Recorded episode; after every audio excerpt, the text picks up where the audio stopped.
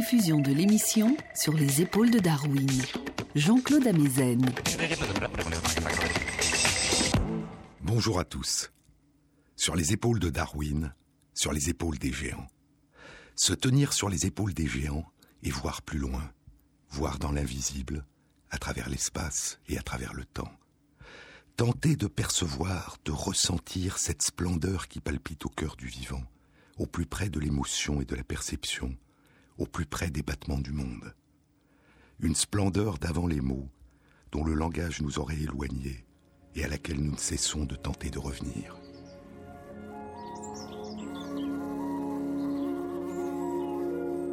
Un univers de formes, de mouvements, de lumière, de couleurs, de sons, de chants, de parfums, de sensations, un univers dans lequel nous découvrons des dialogues et des langages d'une autre nature que nos langages humains, mais tout aussi merveilleux et tout aussi bouleversant.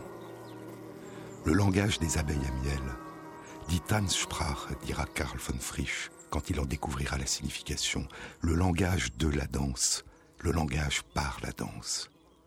Souvenez-vous, je vous ai déjà parlé que les premières études de von Frisch ne concernaient pas la sophistication du langage dansant des abeilles. Von Frisch avait commencé par explorer une question qui peut aujourd'hui nous paraître étrange. Est-ce que les abeilles voient en noir et blanc ou en couleur Durant les années 1920, l'idée prédominante était qu'elles ne voyaient pas les couleurs. Et von Frisch trouvait surprenant que les magnifiques teintes des fleurs qui les attiraient et qu'elles pollinisaient que ces magnifiques couleurs puissent leur être invisibles. Comme pour toutes ces explorations scientifiques, von Frisch abordera cette question avec une très grande intelligence, une très grande rigueur, une très grande élégance et une très grande simplicité. Et comme pour la plupart de ses autres explorations scientifiques, il travaillera en pleine campagne, en plein air. Et il décrira ses découvertes et celles de ses collaborateurs avec une grande clarté dans son très beau livre Vie et mœurs des abeilles.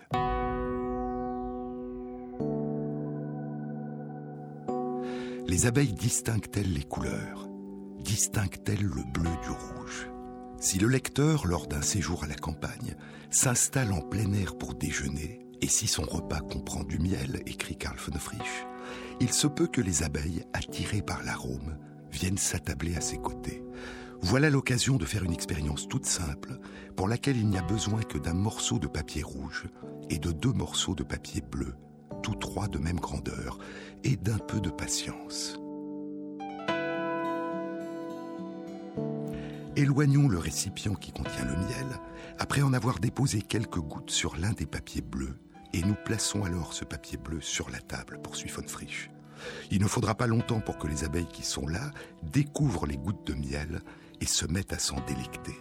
Elles remplissent leur jabot de miel, l'apportent à la ruche, le confient à leur sœur et reviennent quelques minutes plus tard profiter de leur aubaine. Laissons les abeilles aller et venir un moment. Puis posons sur la table, à gauche et à droite du morceau de papier bleu qui y est déjà, l'autre morceau de papier bleu et le morceau de papier rouge, en ayant soin de ne pas mettre de miel dessus. Enlevons alors le papier bleu au centre, celui sur lequel nous avions déposé le miel. Il ne reste plus sur la table qu'un papier bleu et un papier rouge, dépourvus de miel. Les abeilles ne s'intéresseront pas le moins du monde au papier rouge. Alors qu'elles ne cesseront de voltiger autour du papier bleu et de s'y poser, bien qu'il n'y ait rien dessus, et qu'aucune odeur de miel ne s'en dégage. Elles ont donc appris que le miel se trouvait d'habitude sur le papier bleu, et elles distinguent donc le bleu du rouge. Von Frisch sait que cette expérience ne suffit pas à établir si les abeilles voient les couleurs. Il sait que certaines personnes, dans de très rares cas, soit depuis leur naissance, soit à la suite d'un accident vasculaire cérébral, ne distinguent pas les couleurs. On dit qu'elles sont achromatopsiques, elles ne voient aucune couleur, elles voient le monde sous forme de différentes nuances de gris. Et il sait que les personnes achromatopsiques peuvent distinguer des différences entre les couleurs à partir de différences d'intensité lumineuse qu'elles leur renvoient. Elles distinguent des couleurs comme différentes nuances de gris. Pour une personne achromatopsique, le bleu est vu comme un gris pâle et le rouge est vu comme un gris très foncé, comme du noir. Si on montre à une personne achromatopsique un papier d'un certain gris clair et un papier de même texture mais de couleur bleue, elle confondra les deux papiers. Et de même, si on lui présente un papier d'un gris presque noir et un papier de couleur rouge. Von Frisch va donc entreprendre avec les abeilles une série d'expériences complémentaires pour déterminer si elles distinguent réellement les couleurs. Après avoir réalisé l'étape d'apprentissage des abeilles, un carré de papier bleu avec une goutte d'eau sucrée, puis il retire ce carré bleu et dépose un carré bleu dépourvu d'eau sucrée.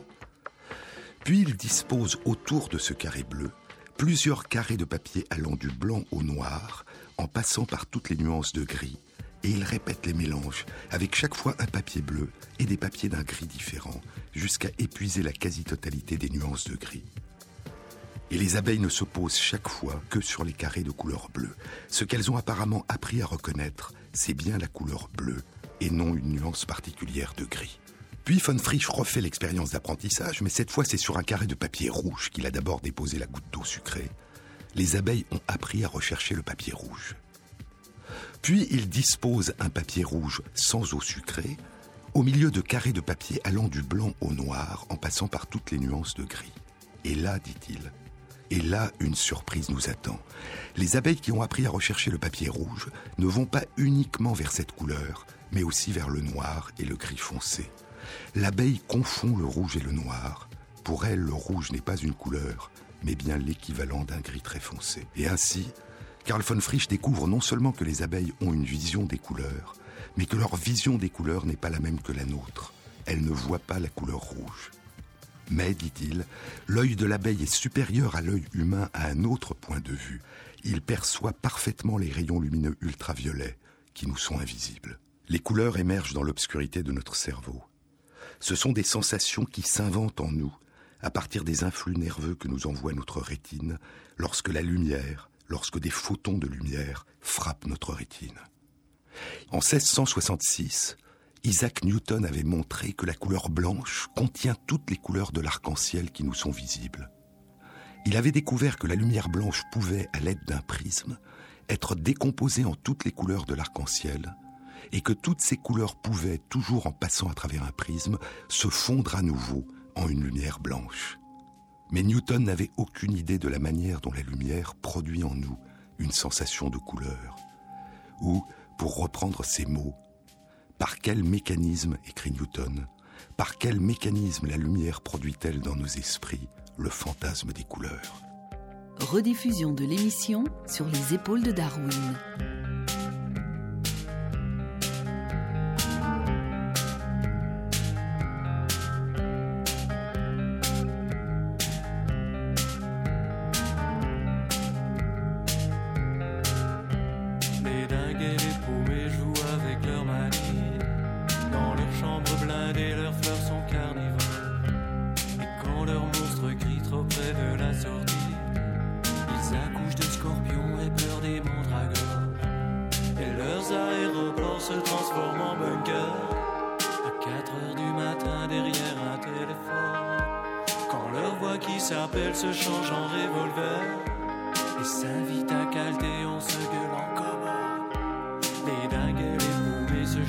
sous la pluie, se font boire le sang de leur vision perdue.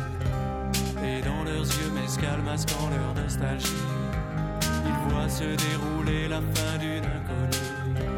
Ils voient des rois fantômes sur des flippers en ruine, crachant l'amour folie de leur nuit métropole.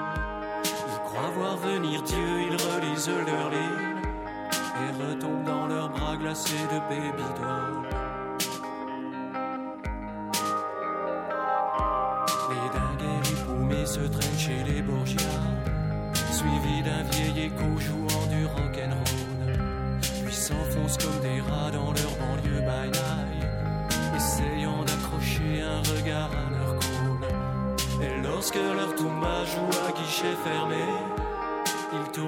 cachot avec la gueule en moi.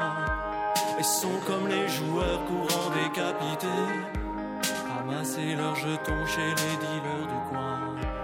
Les dingues et les poules s'arrachent leur placenta, et se greffent un pavé à la place du cerveau. Puis s'offrent des migales au bout d'un bazooka, en se faisant danser jusqu'au dernier mambo. Ce sont des loups frileux au bras d'une autre mort piétinant dans la boue les dernières fleurs du mal. Ils ont cru s'enivrer des champs de mal d'aurore, et maintenant ils s'écroulent dans leur ombre animale. Les dingues et paumés sacrifient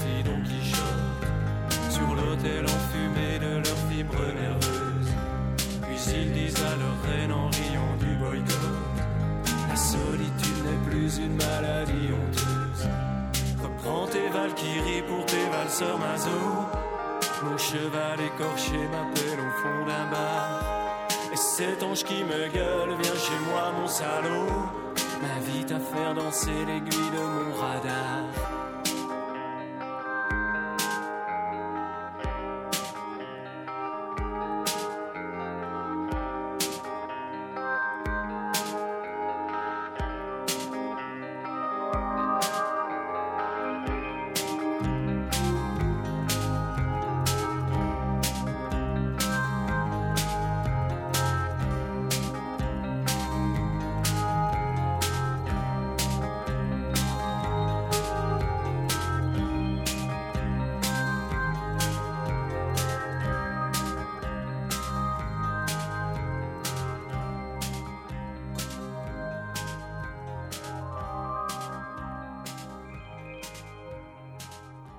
Jean-Claude Amezen.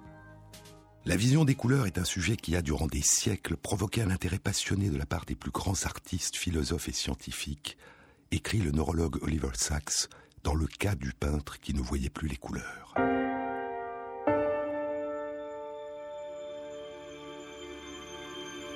Le premier traité qu'écrivit le jeune Spinoza, dit Sachs, le premier traité qu'écrivit le jeune Spinoza concernait l'arc-en-ciel, et la découverte la plus joyeuse du jeune Newton concernait la composition de la lumière blanche. Le grand œuvre de Goethe sur la couleur débute, comme celui de Newton, avec un prisme. Schopenhauer, Thomas Young, Hermann von Helmholtz et James Clerk Maxwell, durant le XIXe siècle, ont tous été fascinés par le problème des couleurs, et la dernière œuvre de Ludwig Wittgenstein a été ses remarques sur la couleur. Et pourtant, poursuit Sachs, et pourtant, la plupart d'entre nous, la plupart du temps, nous négligeons ce grand mystère. Par quel mécanisme, se demandait Newton, par quel mécanisme la lumière produit-elle dans nos esprits le fantasme des couleurs? Notre rétine possède deux familles principales de cellules sensibles à la lumière. Les cellules en forme de bâtonnet, qui répondent en fonction de la quantité de photons qui frappent notre rétine et nous permettent de faire apparaître dans la pénombre de notre cerveau l'intensité lumineuse, la luminosité des objets et de l'environnement qui nous entoure. Et les cellules en forme de cône, qui répondent aux différentes longueurs d'onde de la lumière et nous permettent de faire apparaître dans la pénombre de notre cerveau toutes les couleurs de l'arc-en-ciel. Les cellules en cône de notre rétine sont de trois types différents chaque type de cellule possédant un pigment différent, qui répond de manière optimale en se déformant à une longueur d'onde particulière de la lumière. L'un des pigments répond de manière optimale aux grandes longueurs d'onde de la lumière qui font émerger en nous la sensation de couleur rouge. Un autre pigment répond de manière optimale aux longueurs d'onde moyennes qui font émerger en nous la sensation de couleur verte. Le troisième répond de manière optimale aux longueurs d'onde courtes de la lumière qui font émerger en nous la sensation de couleur bleue.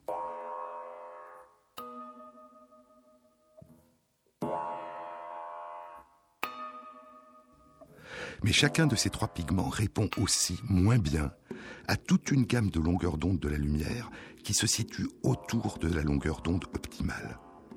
Et l'importance de la réponse d'un pigment dépend donc à la fois de la longueur d'onde de la lumière qui le frappe et de la quantité de lumière de la quantité de photons qu'il reçoit. Une faible lumière de longueur d'onde optimale activera autant une cellule en cône donnée possédant l'un des trois pigments qu'une lumière très intense de longueur d'onde non optimale. Et ainsi, la longueur d'onde de la lumière reçue par une cellule en cône ne détermine pas à elle seule la couleur qui surgira dans notre cerveau les sensations de couleur émergent d'une comparaison des influx nerveux transmis par les trois types de cellules en cône, par les trois types de pigments.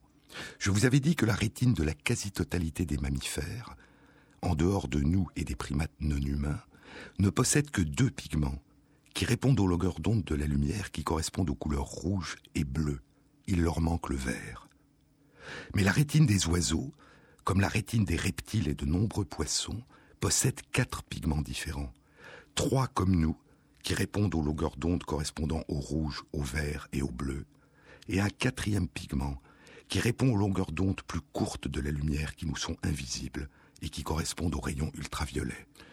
Et les oiseaux voient non seulement des couleurs à partir des rayons ultraviolets, mais aussi à partir de mélanges entre les ultraviolets et les longueurs d'onde de la lumière qui correspondent aux couleurs de l'arc-en-ciel.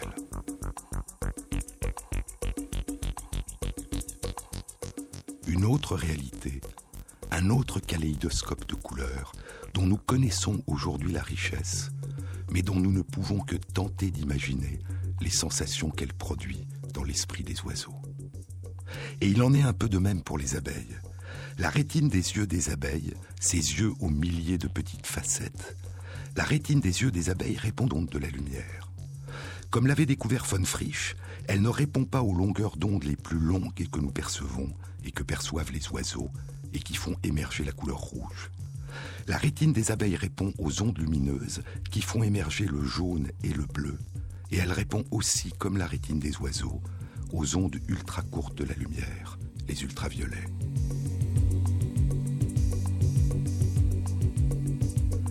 Rouge et bleu pour la quasi-totalité des mammifères. Rouge, vert et bleu pour nous et les primates non humains. Rouge, vert, bleu et ultraviolet pour les oiseaux, les reptiles et de nombreux poissons. Et jaune, bleu et ultraviolet pour les abeilles.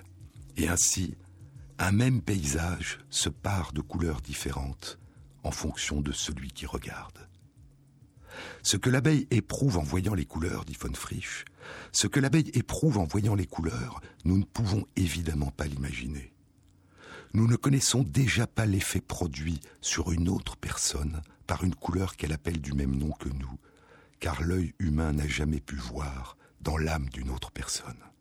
Ce que nous appelons la couleur, la couleur d'une fleur, s'invente dans notre cerveau à partir des longueurs d'onde de lumière qui ne sont pas absorbées par cette fleur, à partir de celles que les fleurs reflètent et renvoient vers nos yeux. Quand nous disons qu'une fleur est rouge, c'est qu'elle absorbe toutes les longueurs d'onde de la lumière, sauf celles qui feront émerger en nous la couleur rouge. La couleur d'une fleur, c'est une sensation qui apparaît en nous à partir de ce que nous renvoie la fleur. C'est à partir de ce qu'elle nous donne et non de ce qu'elle conserve. C'est à partir de ce qu'elle nous donne que nous lui inventons, que nous lui attribuons des couleurs. Parce que von Frisch est convaincu que c'est, comme il le dit, que c'est aux abeilles et non pas à nous que s'adressent les parfums et les couleurs des fleurs, von Frisch décide d'explorer les couleurs des fleurs du point de vue des abeilles. Les abeilles ne distinguent pas la couleur rouge, dit-il. Mais sous nos climats, la plupart des fleurs qui nous paraissent rouges la bruyère, le rhododendron, le trèfle incarnat, le cyclamène ne sont pas rouges au sens où nous l'entendons, mais plutôt pourpres, donnant à l'abeille une impression de bleu. Les coquelicots, poursuit von Frisch, sont parmi les rares fleurs d'un rouge presque pur qui poussent sous nos climats. Et cependant, les abeilles y viennent avec assiduité. C'est que nous ne voyons pas que leurs pétales renvoient non seulement les rayons rouges de la lumière, mais aussi les ultraviolets. Pour nous, le coquelicot est de couleur rouge. Pour les abeilles, il est de couleur ultraviolette. Contrairement aux fleurs de nos pays, avait noté von Frisch, sous les tropiques, il y a beaucoup de fleurs d'un véritable rouge écarlate. Mais, ajoutait-il, elles sont pollinisées non pas par des abeilles, mais par de petits oiseaux, les colibris.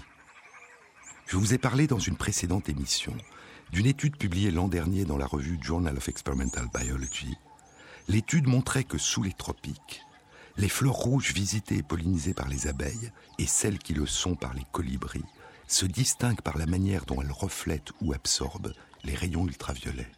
Les abeilles visitent les fleurs rouges qui reflètent les ultraviolets et les colibris visitent les fleurs rouges qui absorbent les ultraviolets, ces fleurs qui pour les abeilles sont simplement rouges, de ce rouge qui n'est pas pour les abeilles une couleur, mais seulement une nuance particulière de gris foncé.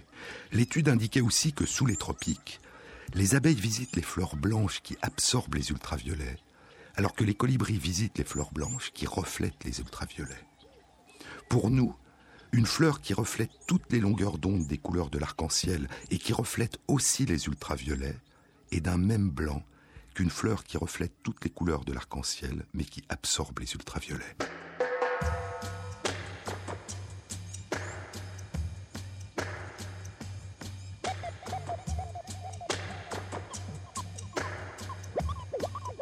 Mais von Frisch avait essayé de voir les fleurs blanches du point de vue des abeilles. Et il avait noté que les fleurs blanches qui absorbent les ultraviolets apparaissent aux abeilles moins blanches, plus colorées que les fleurs blanches qui reflètent les rayons ultraviolets.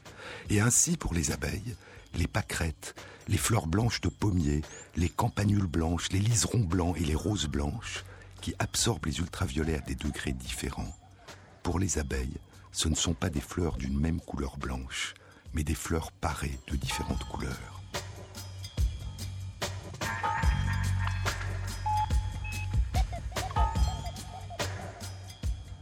Et von Frisch remarque qu'il en est de même pour des fleurs qui nous semblent toutes colorées d'un même jaune.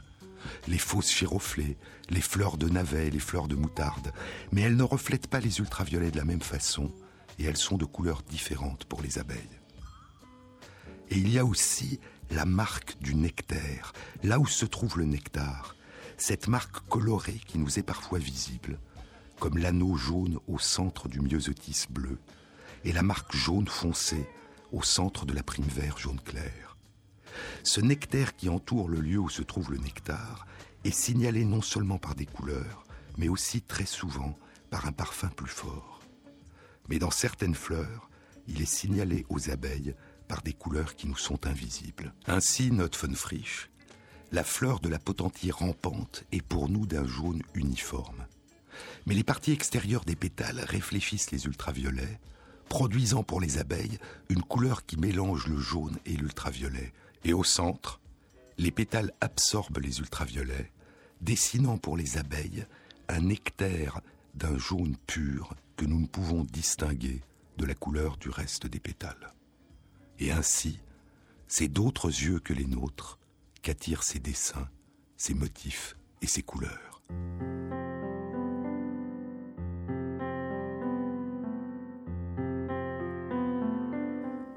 Les abeilles se souviennent des couleurs et des parfums.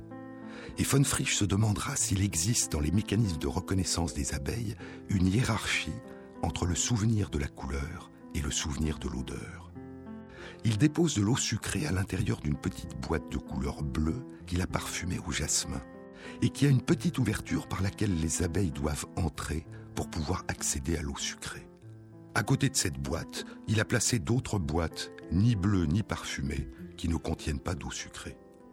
Une fois que les abeilles ont appris à trouver l'endroit où est cachée l'eau sucrée, la boîte bleue parfumée au jasmin, von Frisch retire la boîte qui contient l'eau sucrée et place au milieu des autres boîtes une boîte bleue mais non parfumée et une boîte d'une autre couleur parfumée au jasmin.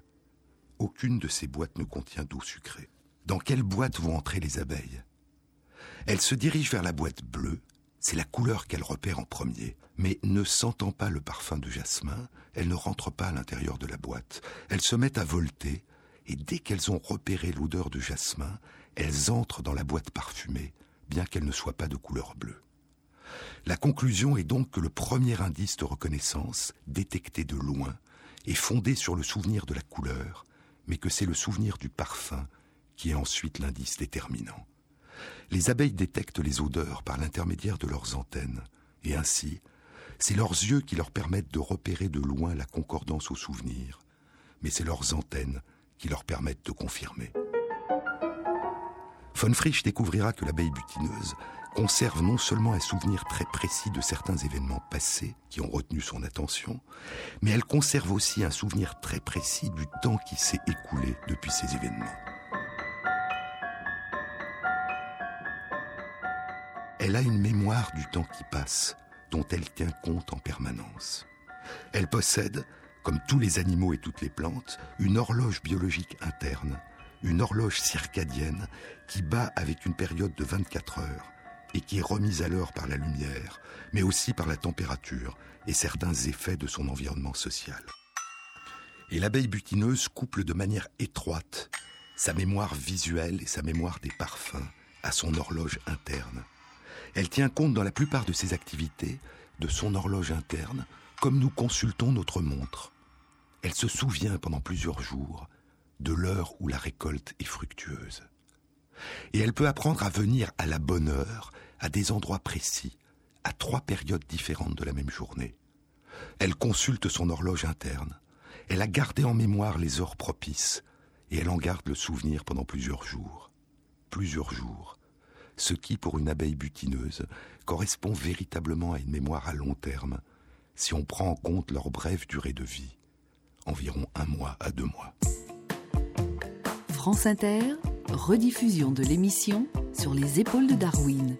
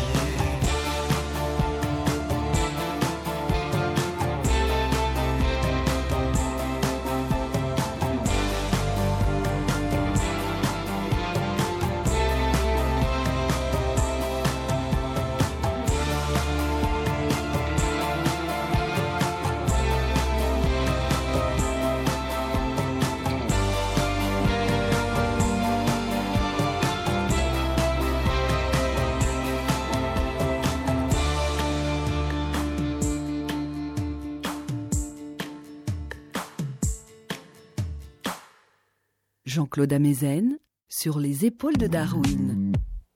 Ce sont les battements de son horloge interne qui permettent à la butineuse d'associer le souvenir d'un événement particulier au souvenir d'un lieu précis, au souvenir de la direction à suivre et de la distance à parcourir pour y parvenir à un moment précis de la journée. Par exemple, elle se souviendra qu'il y aura de l'eau sucrée sur un carré de papier bleu sur une table à l'orée d'une forêt entre 10h et 11h du matin, à une distance de 5 minutes de vol, si elle suit en sortant du nid ou de la ruche ou en partant de son lieu de récolte une direction qui fait, à cette heure-là de la journée, un angle de 30 degrés à droite par rapport à la position du soleil dans le ciel. Quelques repères additionnels pourront éventuellement l'aider. Avant d'arriver au carré de papier bleu, elle se souviendra qu'il y aura par exemple, à mi-chemin, une route sur la gauche, et un peu après, une forêt qu'il faut contourner par la droite. Et je vous avais dit que c'est cette horloge interne qui permet aux éclaireuses et aux butineuses, lors de leur danse frétillante dans l'obscurité du nid ou de la ruche, d'indiquer à leurs sœurs la direction du lieu de leur récolte, d'indiquer l'angle de cette direction par rapport à la position du soleil dans le ciel.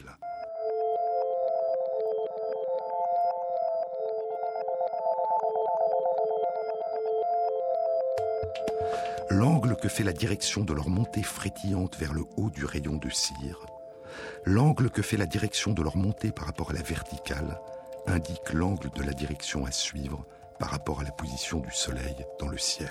Mais la Terre tourne sur elle-même modifiant la position apparente du Soleil dans le ciel, en moyenne d'un angle d'environ 15 degrés chaque heure. Et la danseuse tient compte de ce changement par rapport au moment où elle a fait sa découverte. Nous pouvons nous-mêmes, en regardant la position du Soleil dans le ciel, en déduire deux catégories distinctes de renseignements. Si nous disposons d'une information de nature spatiale, si nous connaissons la direction de l'Est, de l'Ouest, du Nord et du Sud, mais que nous ne savons pas quelle heure il est, nous pouvons déduire de la position du Soleil l'heure approximative de la journée. Si le Soleil est à l'est, c'est le matin. S'il est au plus haut dans le ciel, c'est autour de midi. S'il est vers l'ouest, c'est l'après-midi ou le soir. Et les cadrans solaires ont été l'un des premiers outils permettant de raffiner cette utilisation de la position du Soleil pour lire les heures de la journée. Une autre manière dont nous pouvons utiliser la position du Soleil est d'en déduire une information de nature spatiale. Si nous disposons d'une information temporelle, c'est le matin ou l'après-midi ou le soir, nous pouvons déduire à partir de la position du Soleil, en fonction de l'heure, une information de nature spatiale, directionnelle. Si notre montre indique que c'est le matin, alors la position du Soleil dans le ciel nous indique la direction de l'Est, et nous en déduisons la direction de l'Ouest, du Nord, du Sud. Et nous pouvons alors suivre une direction dans laquelle nous désirons aller, vers le nord-ouest par exemple, c'est-à-dire dans une direction qui fait un angle de 45 degrés à droite de la direction vers l'ouest. Et si nous continuons à consulter notre montre à intervalles réguliers, tant que le soleil est visible, nous garderons la même direction en réorientant notre chemin à intervalles réguliers en fonction des déplacements apparents du soleil dans le ciel.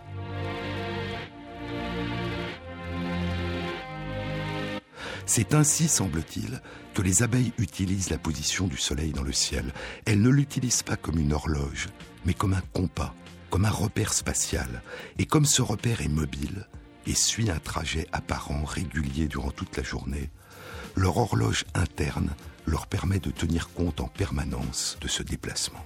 Mais comment celles que von Frisch appelle les petites astronomes peuvent-elles connaître les contingences géographiques et saisonnières du trajet apparent de leur soleil dans leur ciel? La course apparente du soleil dans le ciel n'est pas tout à fait la même suivant les saisons, ni dans les deux hémisphères sud et nord. Dans l'hémisphère sud, le soleil se déplace d'est en ouest dans la moitié nord du ciel. Dans l'hémisphère nord, le soleil se déplace d'est en ouest dans la moitié sud du ciel. Dans l'hémisphère sud, il se déplace d'est en ouest dans la moitié nord du ciel. Et c'est lors de ses premiers vols d'orientation, lorsque la future butineuse sort pour la première fois de la ruche, habituellement lorsqu'elle a atteint l'âge de deux à trois semaines, c'est lors de ses premières journées d'exploration et de repérage des environs qu'elle inscrira dans sa mémoire les déplacements précis du trajet apparent du Soleil qui sont caractéristiques de la région où elle est née et de la saison, printemps, été ou début de l'automne, où elle a fait sa première sortie en plein air.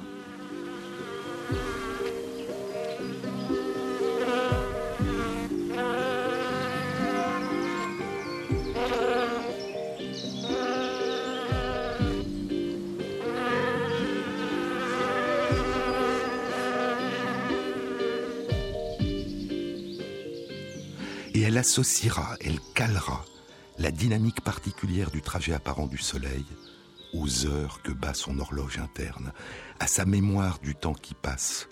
Et ainsi, l'abeille butineuse apprend à inscrire de manière définitive l'espace qui l'entoure dans le temps, dans son temps intérieur. Il y a deux semaines, une étude était publiée dans les comptes rendus de l'Académie des sciences des États-Unis par un groupe international de chercheurs néo-zélandais, israéliens et allemands. La question posée par les chercheurs était la suivante. Est-ce qu'une anesthésie générale perturbe la mémoire du temps qui passe?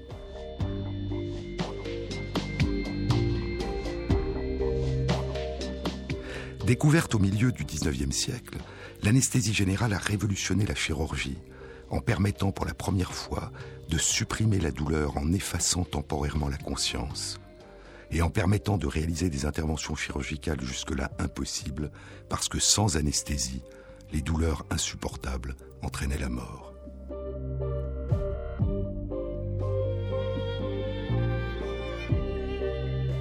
Une série de travaux a suggéré que l'anesthésie générale agit en induisant artificiellement des modifications du fonctionnement du cerveau pour partie semblables à celles qu'induisent le sommeil physiologique.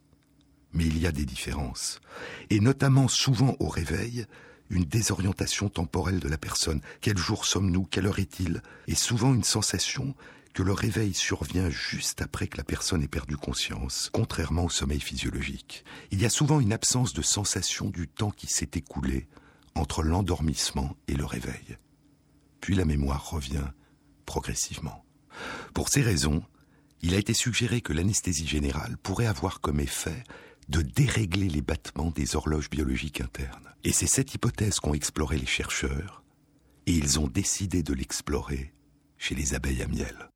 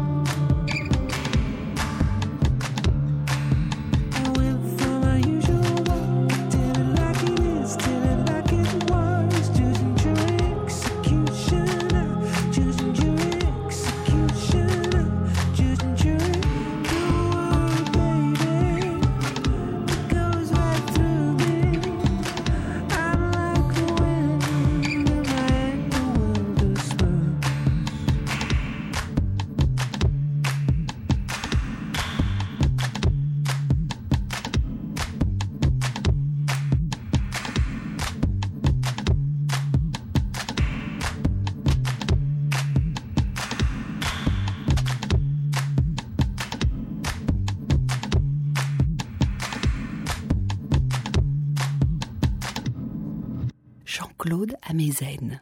Les médicaments qui provoquent chez nous une anesthésie générale ont un effet semblable dans l'ensemble du monde animal, traduisant la remarquable conservation au cours de l'évolution du vivant des mécanismes impliqués dans le contrôle des états de veille et de conscience. Les médicaments qui nous endorment et nous coupent des sensations provenant du monde extérieur endorment aussi les souris, les oiseaux, les mouches du vinaigre et les abeilles. Un autre phénomène hautement conservé durant l'évolution du vivant est la présence d'horloges biologiques autonomes battant le temps avec une période de 24 heures.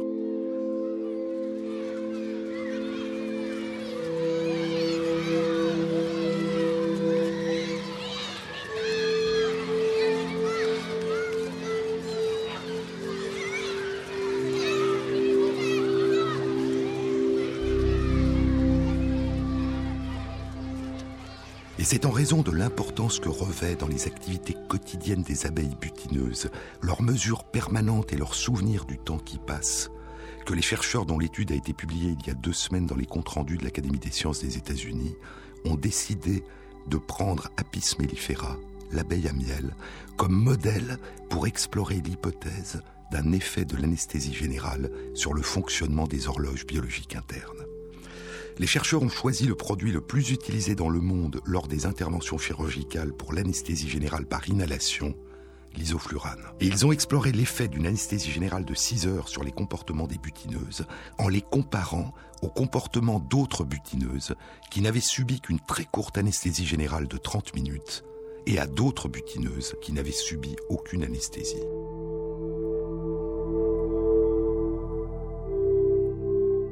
Est-ce qu'une anesthésie générale de 6 heures perturbe la mémoire temporelle des butineuses? Lorsque des butineuses ont appris à récolter dans un lieu particulier et qu'on les capture, qu'on les transporte dans l'obscurité dans un autre lieu et qu'on les relâche, elles repartent initialement d'un vol rapide et rectiligne dans la même direction que celle qu'elles empruntent d'habitude pour regagner leur ruche à partir de leur lieu de récolte. Ce ne sont plus les repères terrestres qui les guident, les repères ont disparu puisqu'elles sont ailleurs. Ce qui les guide, c'est le souvenir qu'elles conservent de la direction de la ruche par rapport au soleil.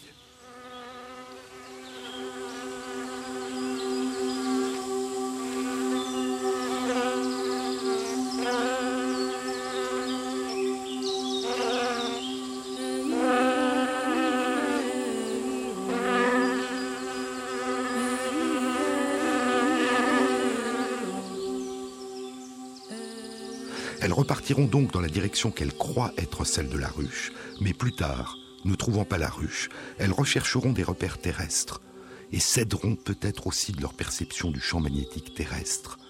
Et après bien des détours, elles finiront pour la plupart par regagner la ruche. Mais revenons au moment initial où elles sont relâchées.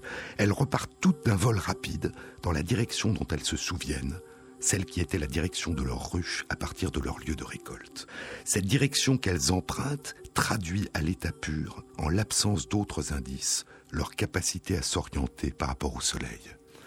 Et si un certain temps s'est écoulé depuis leur capture, elles déduiront la direction en recalculant l'angle par rapport à la position du soleil dans le ciel, en tenant compte du déplacement apparent du soleil en fonction du temps pendant lequel on les a maintenues dans l'obscurité.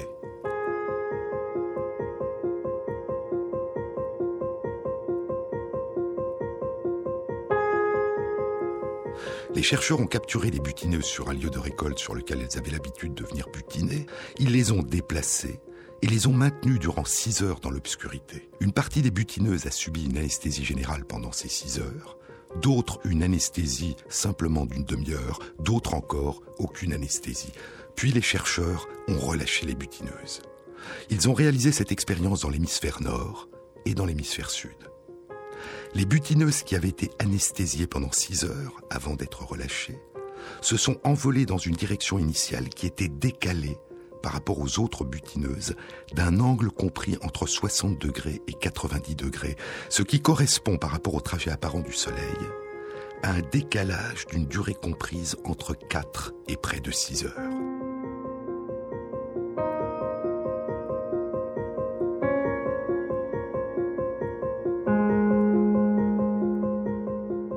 Comme si les abeilles qui avaient été anesthésiées durant six heures n'avaient pas réalisé, durant 4 à 6 heures que le temps s'était écoulé, comme si les battements de leur temps intérieur avaient été suspendus. La deuxième expérience que les chercheurs ont réalisée concernait directement la mémoire du temps qui passe. Ils ont appris à des butineuses de deux ruches différentes que de l'eau sucrée était présente entre 9h et 10h du matin à un endroit précis. Puis ils ont capturé les butineuses et leur ont fixé des étiquettes d'identification RFID par radiofréquence qui permet de suivre leur déplacement. Puis ils ont fait subir aux butineuses soit une anesthésie générale de 6 heures, soit de 30 minutes seulement. Les butineuses qui avaient subi une anesthésie de 6 heures venaient avec plus de 3 heures de retard sur le lieu qui d'habitude contenait de l'eau sucrée. Ce n'est qu'au bout de trois jours qu'elles récupéraient la notion du temps et arrivaient à la bonne heure. D'autres expériences encore montrent que l'anesthésie générale de 6 heures entraîne un retard de plus de 4 heures sur d'autres activités des abeilles. Et ainsi, suivant les comportements mesurés, une anesthésie générale d'une durée de 6 heures semble suspendre chez les abeilles la perception du temps qui passe pendant une durée qui varie entre plus de 3 heures et 6 heures.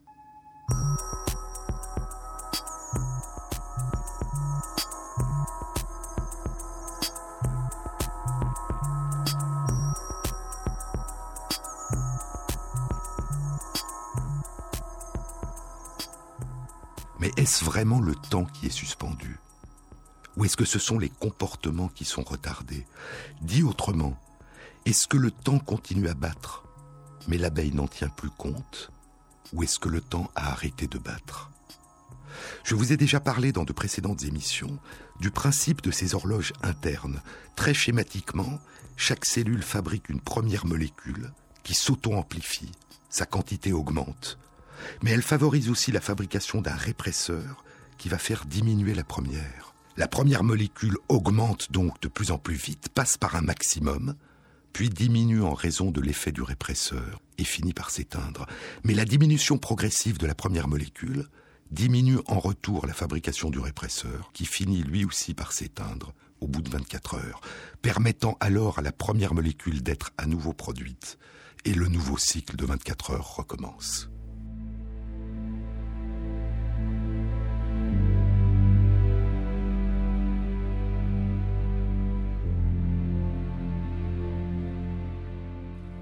Les chercheurs ont exploré le fonctionnement de l'horloge interne des abeilles, qui bat les heures dans leurs cellules, et ils ont découvert que l'anesthésie générale figeait pendant 4 à 5 heures la fabrication dans les cellules du cerveau de deux des composants de leur horloge interne. Et ainsi, chez les abeilles, une anesthésie générale de 6 heures suspend le temps pendant quelques heures en suspendant les battements de l'horloge interne. En est-il de même pour nous? On ne le sait pas, et des études vont être entreprises. Mais une chose a changé. À l'époque des premières découvertes de von Frisch, on pensait que ce qui est vrai pour nous ne pouvait être vrai pour les abeilles. Aujourd'hui, on se demande si ce qu'on découvre chez les abeilles pourrait aussi être, pour partie au moins, vrai pour nous. Cette parenté entre les êtres vivants qu'ont découverte Darwin et Wallace, et qui nous fait redécouvrir que la petite abeille comme chacun des êtres vivants qui nous entourent, est à la fois très différente de nous et de tous les autres, et par certains aspects si proches. Jean-Claude Amezen, sur les épaules de Darwin. Deux annonces. La prochaine rencontre transdisciplinaire du Centre d'études du vivant, dans la série Les battements du temps, à l'Université Paris Diderot, aura lieu mardi 19 mars de 19h à 21h, aura pour thème le début de vie et sera animé par René Friedman. Samedi 23 mars, durant toute la journée de 9h30 à 18h, le Comité consultatif national d'éthique organise une journée publique de réflexion des lycéens autour du thème La place de la personne âgée dans la société. Cette journée aura lieu au grand amphithéâtre du Muséum d'histoire naturelle. Vous trouverez toutes les indications pour vous inscrire à ces deux événements sur la page de l'émission franceinter.fr.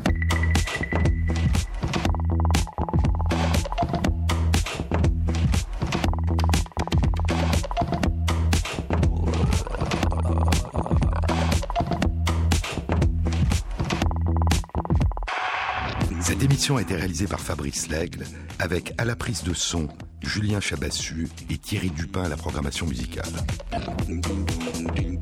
Et merci à Christophe Magère qui intègre sur la page de l'émission sur le site franceinter.fr les références aux articles scientifiques et aux livres dont je vous ai parlé. Bon week-end à tous, à samedi prochain.